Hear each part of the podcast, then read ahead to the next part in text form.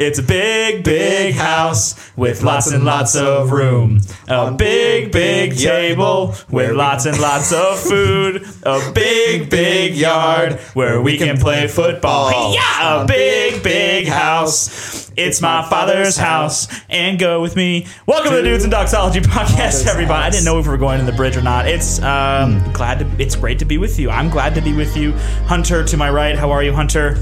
Good. As someone who did not grow up in '90s Christian culture, What a these time to be alive. songs are they are extraordinary for both their theological Hmm. depth and for their insight into the heart of the Father. you know what? I think God does have a. There's enough space in heaven where we could play football. You know what I'm saying? That is true. Kyle, how are you? Great. I don't know. I Anything don't else you know, I wanna don't share? know. I don't know Big House as well as I thought. Confession time. Clearly not. There's a there's a playlist on Spotify. It's called '90s Christian Remix, and you can listen Wow. to that, and uh, it'll blow your mind. Hey everyone, how's it going? Welcome to the Dudes and Doxology podcast. Hey, um, God is a Kirk Cousins fan. I think Kirk Cousins is a God's is a God's fan. Oh, he is. you know what Yeah. I'm saying? Yeah. Speaking of football, man, I'm about to go one and four in fantasy, and it is not going well for me. And uh, yeah, it's not great. I'm about to get destroyed this week by Kevin David. Shout out for Kevin there. Shout out to Kevin. I, I have to say I, I'm playing um, Chris Webber this week, and The Godfather. Yes. And for the first time ever since doing this league, I did not start DJ Moore, who put up 49 points. Yeah. when yeah, when you wake up and realize you're playing Justin Fields and DJ Moore and they put up like 70 combined points between the two of them. Anyways, for those of you who aren't fantasy football fans, we will stop talking about fantasy football. Hope you're doing well. Welcome to this episode of the Dudes and Doxology podcast. If you haven't done so already, it would be a huge help to us if you left a, f- a five-star review or four-star or three-star or if you're just that type of person and you hate everything we've said, two or one star, and leave a review for us. We love to read those, and uh, you know, once we get a couple of those, couple of those in, we will share them uh, here on the podcast if they're worthy of sharing. So. Uh, leave us a review, give us um, five stars. We would love that, and it just helps people find us. And um, yeah, it's just good to get good ratings, and also just good get good feedback from you guys. So we're gonna dive into this episode's devotional. It is from my personal devotions, First Corinthians chapter nine, beginning in verse 22. And I'm just going to read at the end of the chapter, First Corinthians 9, verse 22. To the weak I became weak, that I might win the weak. I have become all things to all people, that I might, that by all means I might save some. I do it all for the sake of the gospel, that I may share with them in its blessings. Do you not know that in a race the runners run, but only one receives the prize? So run that you may obtain it. Every athlete exercises self control in all things. They do it to receive a perishable wreath, but we an imperishable. So do not run aimlessly. I do not box as one beating the air. Verse 27 But I discipline my body and keep it under control, lest after preaching to others, I myself should be disqualified. I think it's a good reminder for us to a couple things. Number one, run the race well. Paul uses several uh, sports or athletic metaphors running the race, receiving the prize, boxing, these different things.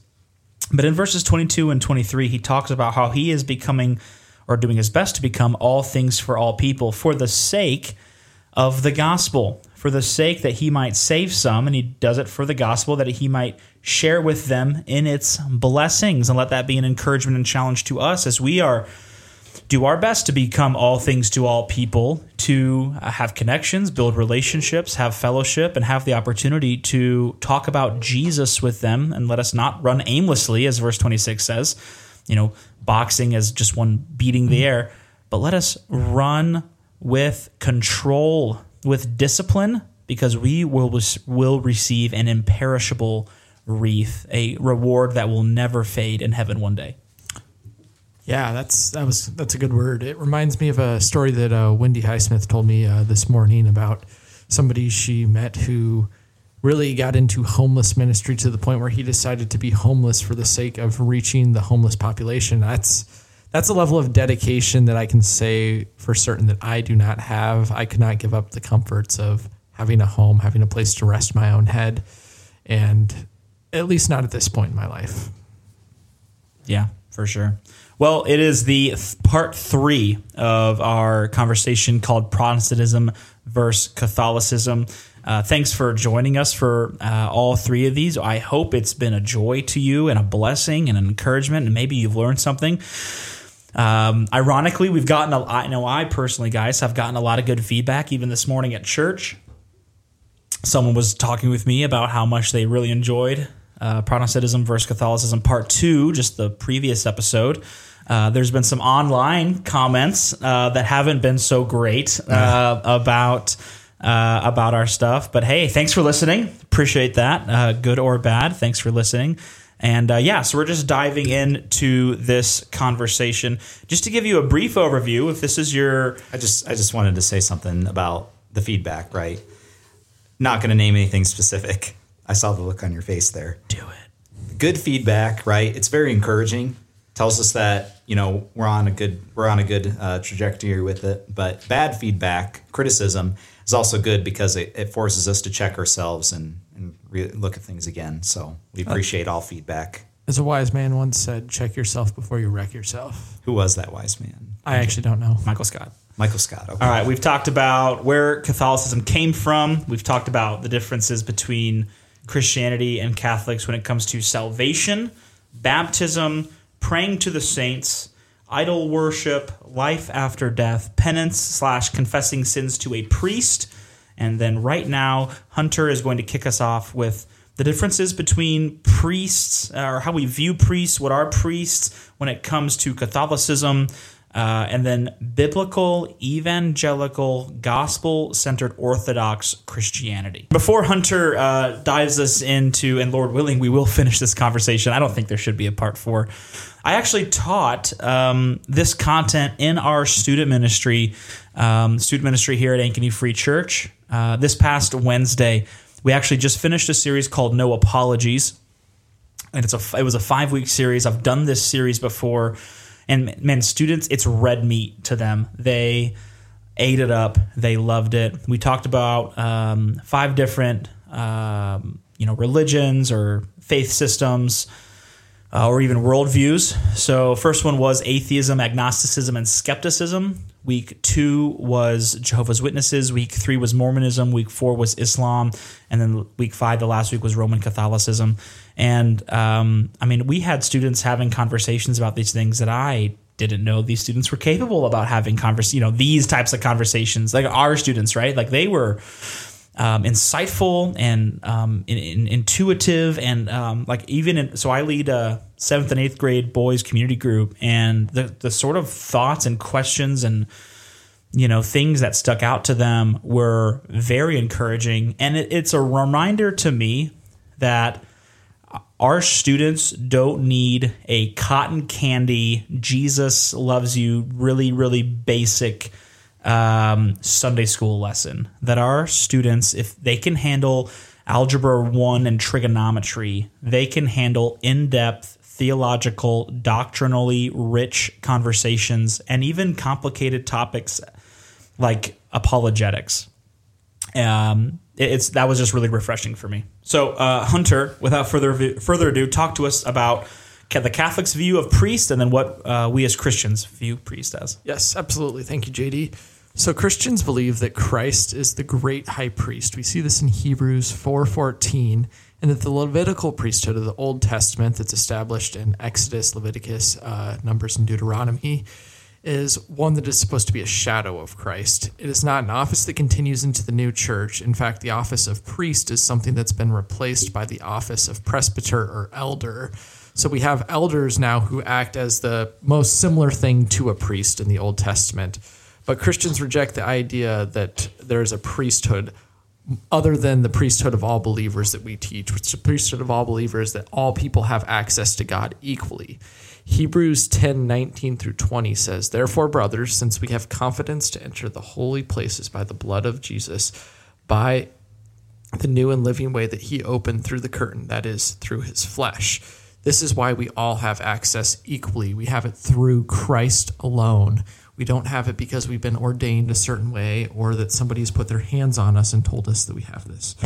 Catholicism, on the other hand, sees the priest as the a holy order of the church that upholds the legitimacy of the, the church. So they trace the, they allegedly trace the uh, priesthood back to the apostles. They say that all their priests have been ordained from people, and they can trace this back to Peter and the first uh, the first disciples.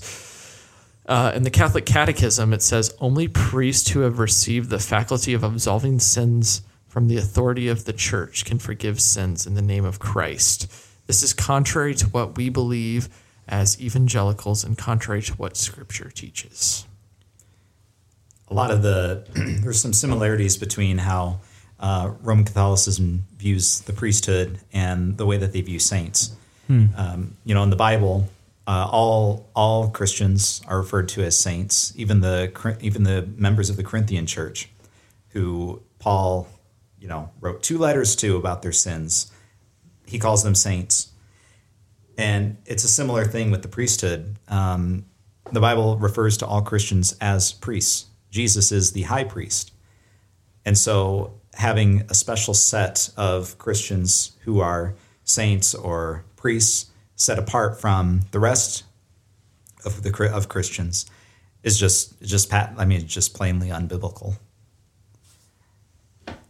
Thoughts, JD? Yeah, Hebrews 4:14. You referenced it. I just want to quote it. Since then we have a great high priest who has passed through the heavens, Jesus, the Son of God. Let us hold fast our confession. I told our students on Wednesday night, I'm glad that, I don't have to be their priest because I fail gosh. all the time, daily, several times every hour. I'm thankful that I am not responsible for making intercessions um, to the Lord on their behalf um, for several reasons. One of the chief ones is I'm glad I don't have to hear all their little dirty secrets by sitting in a dark box and you know barely being able to see who it is and uh, you know saying I forgive them of their sins or that God forgives them. I mean, I just I'm just glad we don't have to go through those hoops. I'm glad we can go straight to the source. In the words of Michael Scott, we can cut out the middleman and we can go straight to Christ, our great high priest and our great mediator. Wow, Michael Scott said that.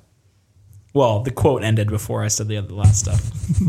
You know, He said, "Cut out the middleman." you you would probably they'd probably be all you do twenty four seven would be you know sitting in that confession booth listening to these kids. If these kids that you have in youth group are anything like I was in middle school, high school, 14 to 18 year old boys are disgusting, and the confessions you would hear would absolutely make you need to like take a shower every hour so. I need to wash my I eyes. think if that were something I had to do, I would have to immediately. As, the moment I walk out the doors, I would have to go back to the confession booth. Amen. Like no joke. Yeah. Like some some days back in the day that. Mm, anyway, no more about that. Kyle, talk to us about uh, how Catholics view the Bible. Oh my! Oh, What do they say about a- the Bible? This might be a doozy. All right, JD, this these notes here that we have, it says there are significant differences, and I know that significant is a pretty strong word, but I think that is even too small of a word to describe the differences. There's a cornucopia of differences. That's there you go. I like that one. There's a cornucopia of differences in the way that Christians and Catholics see the Bible, both in the actual contents of scripture and the authority of the scriptures. Catholics hold that it is the responsibility of the church to declare authoritatively and infallibly what constitutes scripture. That's talking about the Council of Hippo, where the canon of the Bible was decided by the Catholic Church, according to, I don't know, would you call it Catholic history, Catholic, Catholic, whatever history? Yeah, Catholic history. They have declared 73 books as scripture. So that would be our 66 books plus seven other books, which we refer to as the Apocrypha. Um, in Catholicism, those seven books, instead of being called the Apocrypha, would be referred to as the Deuterocanonical books. Uh, don't ask me how to spell it. Um, D something. Um, just a quote here from the Catechism of the Catholic Church. This is paragraph 85. The task of giving an authentic interpretation of the Word of God, whether in its written form or in the form of tradition, has been entrusted to the living teaching office of the Church alone. Its authority in this matter is exercised in the name of Jesus Christ. Did you guys catch that there? It said, Scripture, interpretation, whether in its written form or in the form of tradition. That that leaves the door wide open It could be anything. to whatever the Catholic Church deems as tradition. Right. And a lot of the time, when we talk about tradition and the interpretation of the scriptures, um, we have to talk about the church fathers Right. also. Um, a lot of times, um, when I've had conversations about the canon of scripture with people who hold very strongly to Roman Catholic doctrine, um, it, we invariably come to the discussion of how a lot of the church fathers disagreed with each other. Some of them, who are called church fathers today, um, have at one point in time been referred to as heretics. There's there's just a lot of mess that goes along with that. It's very complicated, very complicated, very convoluted. Um, just some just some examples uh, that I can think of uh, differences in the interpretation of Scripture um, that would not be based on what we would consider to be like a solid method of hermeneutics would be when we're talking about um, in Genesis 3. Um, a parallel in Catholicism is drawn between uh, the prophecy of the, the, the, I don't know what you call it, the proto gospel Proto Evangelium. So Genesis Genesis 3. 3 315 um, talking about how the offspring of the woman would crush the serpent's head. Now, I take that to mean that well, I mean it's interpreted for us by Paul in the Bible that the offspring refers to Jesus. Um, and the woman refers to Eve. That's that's the plain reading of that scripture. But a Roman Catholic who holds to the doctrines of the church might say that when it says the offspring of the woman, the offspring does indeed refer to Jesus, but woman, rather than referring to Eve, who's standing right there in during the conversation, is actually referring to Mary. And so that verse and that interpretation of that verse is used to give legitimacy to um, to Mary as um, as being, you know, not only the mother of God, but also uh, the matriarch of all Christians everywhere. And there's a lot of other things that go along with that interpretation. Yeah, I just I find it fascinating that they rely our, our Roman Catholics rely so much on tradition. Um, there's so many folks who are from the early church who actually would affirm that there was a scripture or scripture is the ultimate source of authority. That's not to say that you shouldn't look back on history to help you understand how things are interpreted, but when it comes to what the final authority is, it is the scripture over tradition. Uh, one example is Irenaeus in his book Against the Heresies. He speaks about how these Gnostics they're relying on this secret tradition that they only know about, but how the secret tradition can never be held over what the Scripture says, and if the, what they say contradicts Scripture, then it doesn't matter what the historical tradition is. So that's one person. Ambrose, who was the man who uh, taught Augustine, he has a very similar thing. He said, uh, we can only adopt things that we find in the Holy Scriptures, and that's in his uh, work on the duties of the clergy. He says that anything that's outside of the Scripture should not be held onto for the purposes of forming our doctrine. That's absolutely correct. I, I agree with that. The key, so we'll go back, right? We took a, we took an aside there, um, but the core difference between how Christians and Catholics view the Bible comes down to who or how do we come to see things as Scripture. Roman Catholicism would say that the Scriptures were written, and then the church has the authority to decide what becomes Scripture. Um, on the other hand, um, what I would affirm on myself is that the church observes these different writings, you know, writings from the, the Old Testament, writings from the apostles, and we are not deciding based on the writings themselves what is scripture, like what we like about them to make them scripture. We're discovering what is scripture.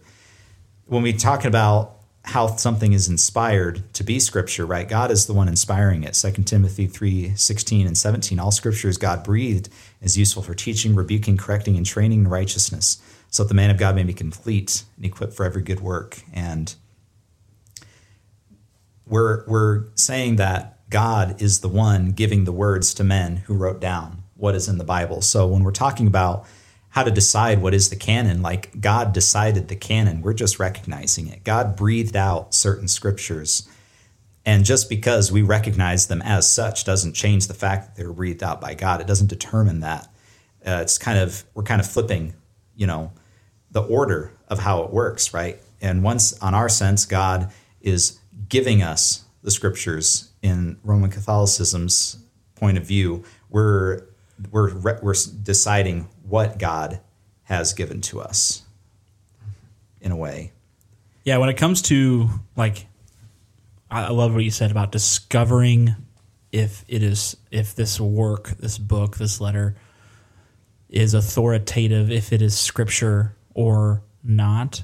Um, I'm, just uh, gathering from a Gospel Coalition article. I mean, how do we know that you know the 66 books we have? How do we know that those are the right books? Is there any way for us to know um, that a book is given by God? Well, there, there are, really there are three main ones: the divine qualities of the book, the corporate reception of the book, it, when it was written, and then also throughout church history and then the authoritative authors. So, are there divine qualities within the book? Do do do certain parts uh, in that book that talk about theology and doctrine do those line up with other parts of Scripture? Do these qualities, um, do these divine qualities in that book, do those, or that work, do Christians recognize those as the voice of the Lord in the Scriptures? And then the corporate reception, like when a book is was written when it was written in its time or its day, was it generally accepted accepted as authoritative and from God and as holy scripture? That's also a helpful indicator. Is the author speaking authoritatively or has this work been fabricated? Or even if it is, you know, from, you know, the book of Jude, or not, excuse me, the book of Jude, the book of Judas rather, uh, like, you know, is that a historically um, verifiable book or, you know, the book of Enoch for another example? Like, are these I'm not trying to get into the depths of like the historicity of these works, right. but um, you know those the, they would not be generally accepted accepted as authoritative works and authoritative authors. Michael Kruger, who is a professor of uh, New Testament studies at Reformed Theological Seminary, he uh, wrote a book called The Canon Revisited that really goes into some of this in depth. And when it comes to that last point about uh, does the person have authority, he mentions that the way that they looked at that in the early church was you needed to have a direct connection or be like a firsthand experience of that direct knowledge. So we would have the apostles and then some of their followers like Luke and Mark would be the only people who would have the authority to write the scriptures and that's what we see throughout the way that the canon has been taught and how we understand the canon. It's one of the other differences um, that kind of goes along with the idea of the church deciding what is canon uh, versus the church discovering what God has inspired. Uh, Catholics deny what's called perspicuity. And for anybody who doesn't know perspicuity, it just refers to the clearness of Scripture or the clarity, uh, and the that gives it um, gives people the ability to understand the key things that it is trying to teach. So Catholics deny perspicuity, insist that the Scriptures cannot be rightly understood apart from the magisterium, that is the teaching official teaching office of the Catholic Church, that the Catholic Church has the official and infallible interpretation. Christians reject this notion outright. We believe that every individual needs to interpret the scriptures. It's not that we're all going to give our own interpretation and ignore everything else that's ever been taught or interpreted about the Bible. We're not going to all become our own popes or anything like that.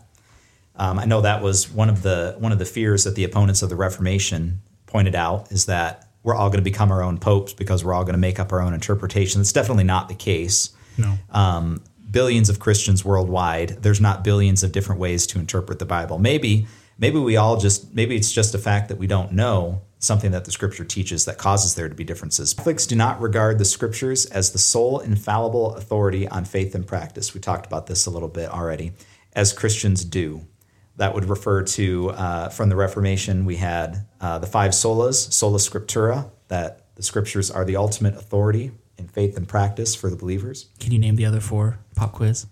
Solus Christus, sola gratia, sola fide, soli deo gloria. Look at you. You even did the proper declenching in Latin. Good for you. You know why? Because I have a coworker who has that on his T-shirt. Nice. It's pretty cool. For missional wear, probably. Yeah, maybe.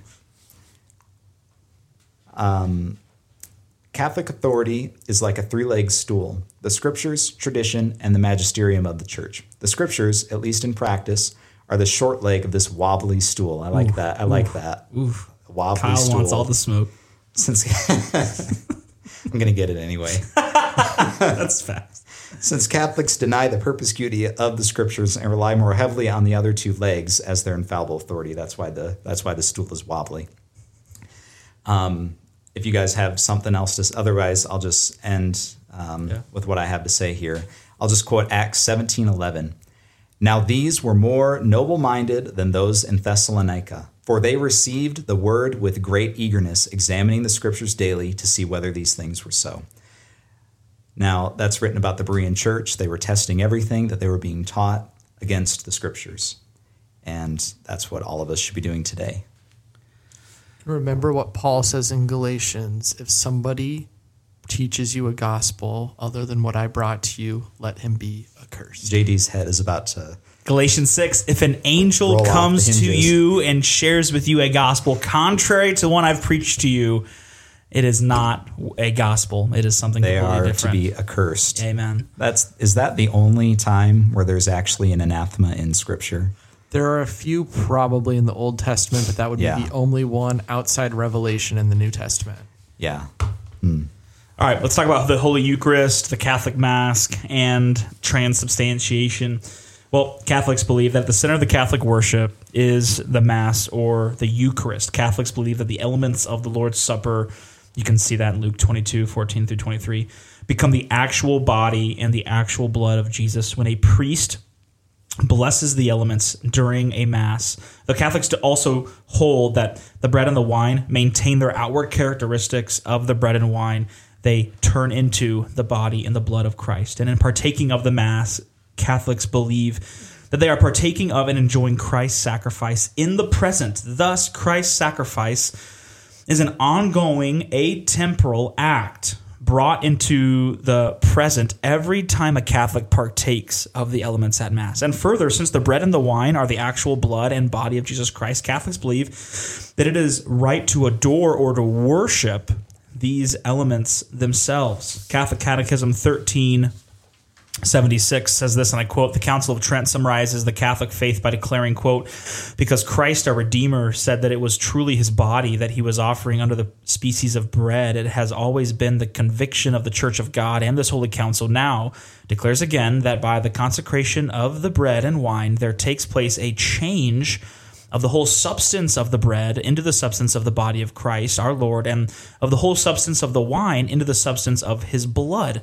This change the Holy Catholic Church has fittingly and properly called transubstantiation. Christianity, well, we object to this, just to put it bluntly, gross misunderstanding of Jesus' instructions regarding the Lord's Supper. The Lord's Supper is meant to remind us of Jesus and his sacrifice, and that Christ's sacrifice was, quote, once for all, Hebrews 10 14, and was completed in history at Calvary. Christians further object that the, this practice is just dangerously close, if not outright idolatry. It's outright. Hebrews 10, 12 through 14 says this But when Christ had offered for all time a single sacrifice for sins, he sat down at the right hand of God. Verse 13, waiting from that time until his enemies should be made a footstool for his feet. Verse 14, for by a single offering, single offering, he has perfected for all time those who are being sanctified. I think the Roman Catholic view on uh, uh, the Lord's Supper is just so fascinating because if you actually t- take a poll of Roman Catholics here in the U.S., something like 85%, I think was the last number, don't actually believe in transubstantiation. They, in fact, believe something that would be closer to Zwingli, Zwingli's memorialism, which just says this is like pure symbolic uh, things going on in the Lord's Supper. And we know that that's not the exclusive view of Protestantism, but it's just funny that the vast majority of Catholics have like almost the exact opposite view, at least in the United States. And moreover, I think these Catholics are unaware that the Council of Trent declared an anathema on anybody who rejects transubstantiation. But the fact is, transubstantiation is not a formulated doctrine in the Catholic Church until Thomas Aquinas in the 14th century. Yep. Yeah, exactly. Um, so, in my conversations with Roman Catholics about this issue specifically, the passage that you'll always go to is the Bread of Life discourse found in John chapter 6. Um, yeah, it's if you there. What what was that thing I said uh, like a month or two ago that we shouldn't interpret the Bible literally? We should interpret it literarily. Um, when Jesus says things like, I am the true vine, I am the door, I am the gate, I am the good shepherd, we're not saying that Jesus is a plant or he's actually a door or actually a gate or literally his occupation is that he is a shepherd. He's comparing himself to these things in specific ways and only with specific characteristics, not in every single way when Jesus says a few times in that bread of life discourse, I am the bread of life, or you must consume my flesh and drink my blood, he says that a few times as well. We shouldn't take that as literal, as in, my flesh is literally becoming bread for you, or this bread is literally becoming my flesh. We need to interpret that in light of the context and consider not only the scriptural context, but the historical context as well. And I think when we do that, we, we can recognize that Jesus was not um, teaching transubstantiation in the bread of life discourse. And it's interesting. So switching topics just slightly, if that's okay with you guys. Anything further to say about Catholic Mass? No, because we'll be here all night if I keep Oh, going. yes. So it's ironic that we're doing this series, Protestantism versus Catholicism, part one, two, and three, because just Monday, so just last week, I don't, did you guys see this news from the Vatican? Neither of you saw this? I don't follow the Vatican. Did they canonize Martin Luther yet? No. Oh. That'd be, There was some talks about that actually. that would be amazing. I Mighty would. fortress is our God. So this is NBC News Monday. Pope Francis signals openness to blessings for same-sex couples.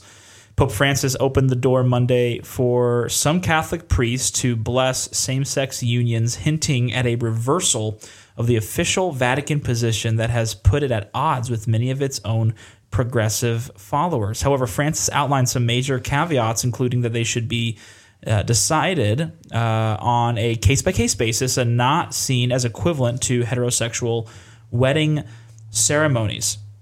The remarks came in a letter written by Francis and published Monday by the Vatican's dicastery for the doctrine of faith. He was responding to a list of dubia, literally doubts or questions presented by five conservative cardinals from Asia, Europe, Africa, and the United States and Latin America. What do you guys think about that? I, I just have to wonder is the Pope, current Pope, infallible or is the church infallible in the way that it teaches about homosexuality?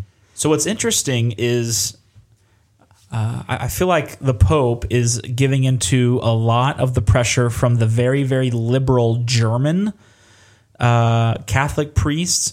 In the same article on September 20th, so just a couple weeks ago, several German Catholic priests held a ceremony blessing same sex and remarried couples outside a cathedral in a, pro, in a protest against the city's conservative archbishop. Um, yeah, just fascinating. Fascinating. For a very, very long time, um, Catholics and Protestants have been hand in hand in the conversation of LGBT Co-belligerent. yeah, LGBTQIA plus, uh, pro life. Uh, those are probably the two main moral, uh, social issues that we've been on the same side. Um, and it, that Catholics are well known for their for their work on on those on those topics and those in those areas of social things. And now it seems like Catholics are probably heading down a road where they will be uh, abandoning their post in regards to biblical uh, truth when it comes to uh, marriage and um, and and sin. I'll just it's sin. Yeah. I'm surprised you guys didn't see that. That was big news this last week. I, well, I, I thought that that was already something that was going on. I remember years ago hearing something about, reading something about that very topic. Um, but this must just be more of an official thing, whereas prior it was just um, him giving his opinion on it, Right. apart from you know him him giving an infallible declaration. Because there is a difference between those two things in Roman Catholicism. Not everything a pope says is binding, um, is binding doctrine for Catholics. So here's what the Pope said homosexuals have a right to be part of the family, the pontiff said in uh, Francesco, a documentary about his life. They are children of God and have a right to a family. Nobody should be thrown out or be made miserable because of it. I just find that interesting. What I find fascinating is that um, I'm, I'm not so sure how North American Catholics will, you know, or, or have responded to just the news this past week about the Pope saying that. But I, I can almost be certain that Catholics in Africa, Asia, um, South Central America uh, are heavily, heavily against um, the church allowing blessings for same-sex unions because that just opens the door later years from now. The, you know, gay weddings happening in Catholic churches. Um, It's kind of what we've seen in the rest of the culture, right? As soon as Right. we start to, as soon as the culture started to give in on a lot of these sexual issues, that's when everything started to follow. right. All right, Hunter. Was Peter the first pope? JD, no. Peter was not the first pope. Great. Next section. no. So Roman Catholicism makes this claim, and they they appeal to Matthew 16, where Jesus uh, makes this declaration about how. Uh, ah, sorry, I'm blanking on exactly the words of it, but it's that Upon this rock, I will build my church. right after Peter makes the confession that you're Christ, the Son of the living God. And there are so many interpretations to this passage, but I think the one that's most likely when you're looking at it is it's upon the confession that Peter makes that is the foundation of the church. It is not Peter himself. You can get that by looking at the different words that are used in the Greek, because Petros is a different word than the word that's used for the rock that is the foundation of the church. And there, moreover, this idea of the the papacy being traced back to Peter, this is a later this is a later thing that we see kind of in the medieval times. Uh, there are multiple questions that it raises, like what do you do with the cadaver synod of uh, 897, where they exhume a pope, put him on trial, find him guilty of not being a legitimate pope, and then they uh, found his papacy null and void what do you do with this uh, time period where he was pope for i don't know uh, let's see five years? You have five years this person was pope and they're just saying oh yeah for the five years there was nobody in the office. So there was no legitimate pope for that time. That kind of really cuts against this idea of papal legitimacy and uh, a continuous succession from peter. Yeah, how I, how I've always uh, understood it, interpreted it, and even in my study is what I think it's, the common Protestant interpretation of this passage, where uh, Jesus calls Peter Petros, meaning a small stone, and he calls himself or Peter's confession, like you said, Hunter, Petra, the rock. Thus, Jesus' affirmation isn't about a special role for, Pe- for Peter, but about Jesus himself as the cornerstone of the church. Kyle, I think this is only fitting that you take this last section. Are Catholics Christians? Catholics have a wrong understanding of the gospel. Just going to say that flat out. Mixing works with faith, such as the sacraments, while even misunderstanding the nature of faith itself, and emphasize for salvation many things that the scriptures speak nothing about, such as purgatory. Just going to say it. It is hard to imagine that a thoughtful Catholic who sincerely subscribes to the teaching of the Catholic Church can also be trusting in Christ alone for salvation. Of course, there are likely many who would describe themselves as Catholic who do, in fact, trust in the gospel, but these would be the exceptions, not the rule. That's an important distinction to make. Um, there's going to be people who have any number of labels for themselves who won't necessarily agree with all of the things that come with having that label. Someone can call themselves Catholic, as we discussed, right? You know, um, most people who are Catholic attend Mass, call themselves Catholic, do not subscribe to transubstantiation. Um, I think a good argument could be made that that's even the most important doctrine that the church holds. I mean, it's it's one that is the most rigorously defended in discussions I've had. Kyle, I think we can conclude that Roman Catholics, a thoughtful, any thoughtful Roman Catholic, when faced with this material, if they are not belligerent and defensive and with truly open eyes, and with a heart of, Lord, is there something here that I can learn? When faced with, man, here are the quotations straight from Catholic catechism and theology, Catholic theology, and then here is what God's word says. I don't know how someone can look at those two things and say, yep, those line up hand in hand. Clearly, there are differences and at odds with each other. And one is right. Either it's it's man's theology or it's the word of God. Uh, I'm going to trust the word of God. Yes. How can we be a help to our Roman Catholic friends? Because I mean, there's been a handful of times throughout these three podcast episodes that you know we've gotten a little maybe maybe a little snarky, little laugh, maybe even sarcastic. You know, if you know the three of us, Hunter, Kyle, and myself, we are we love humor, we love sarcasm, all of those things. But in all seriousness, what are what are some practical tips that we can truly lovingly thoughtfully share the gospel with a Roman Catholic? I think we need to start with humility when we're approaching this. Um, I think these are hard topics to approach, and people have sensitivities about it. It could be something that they've grown up with, something that's been a part of their life their whole life. Maybe they have not really questioned it a whole lot. They've heard the things, so they know the right things to say, but maybe haven't thought about it in a level that goes beyond that. So there needs to be a level of humility when we're approaching those folks, thinking about that, but also knowing that we don't know all the answers to this either. They might be able to counteract some of our arguments and come with something that we need to spend time in researching and say, hey, I'll get back to you on that because I don't know yet.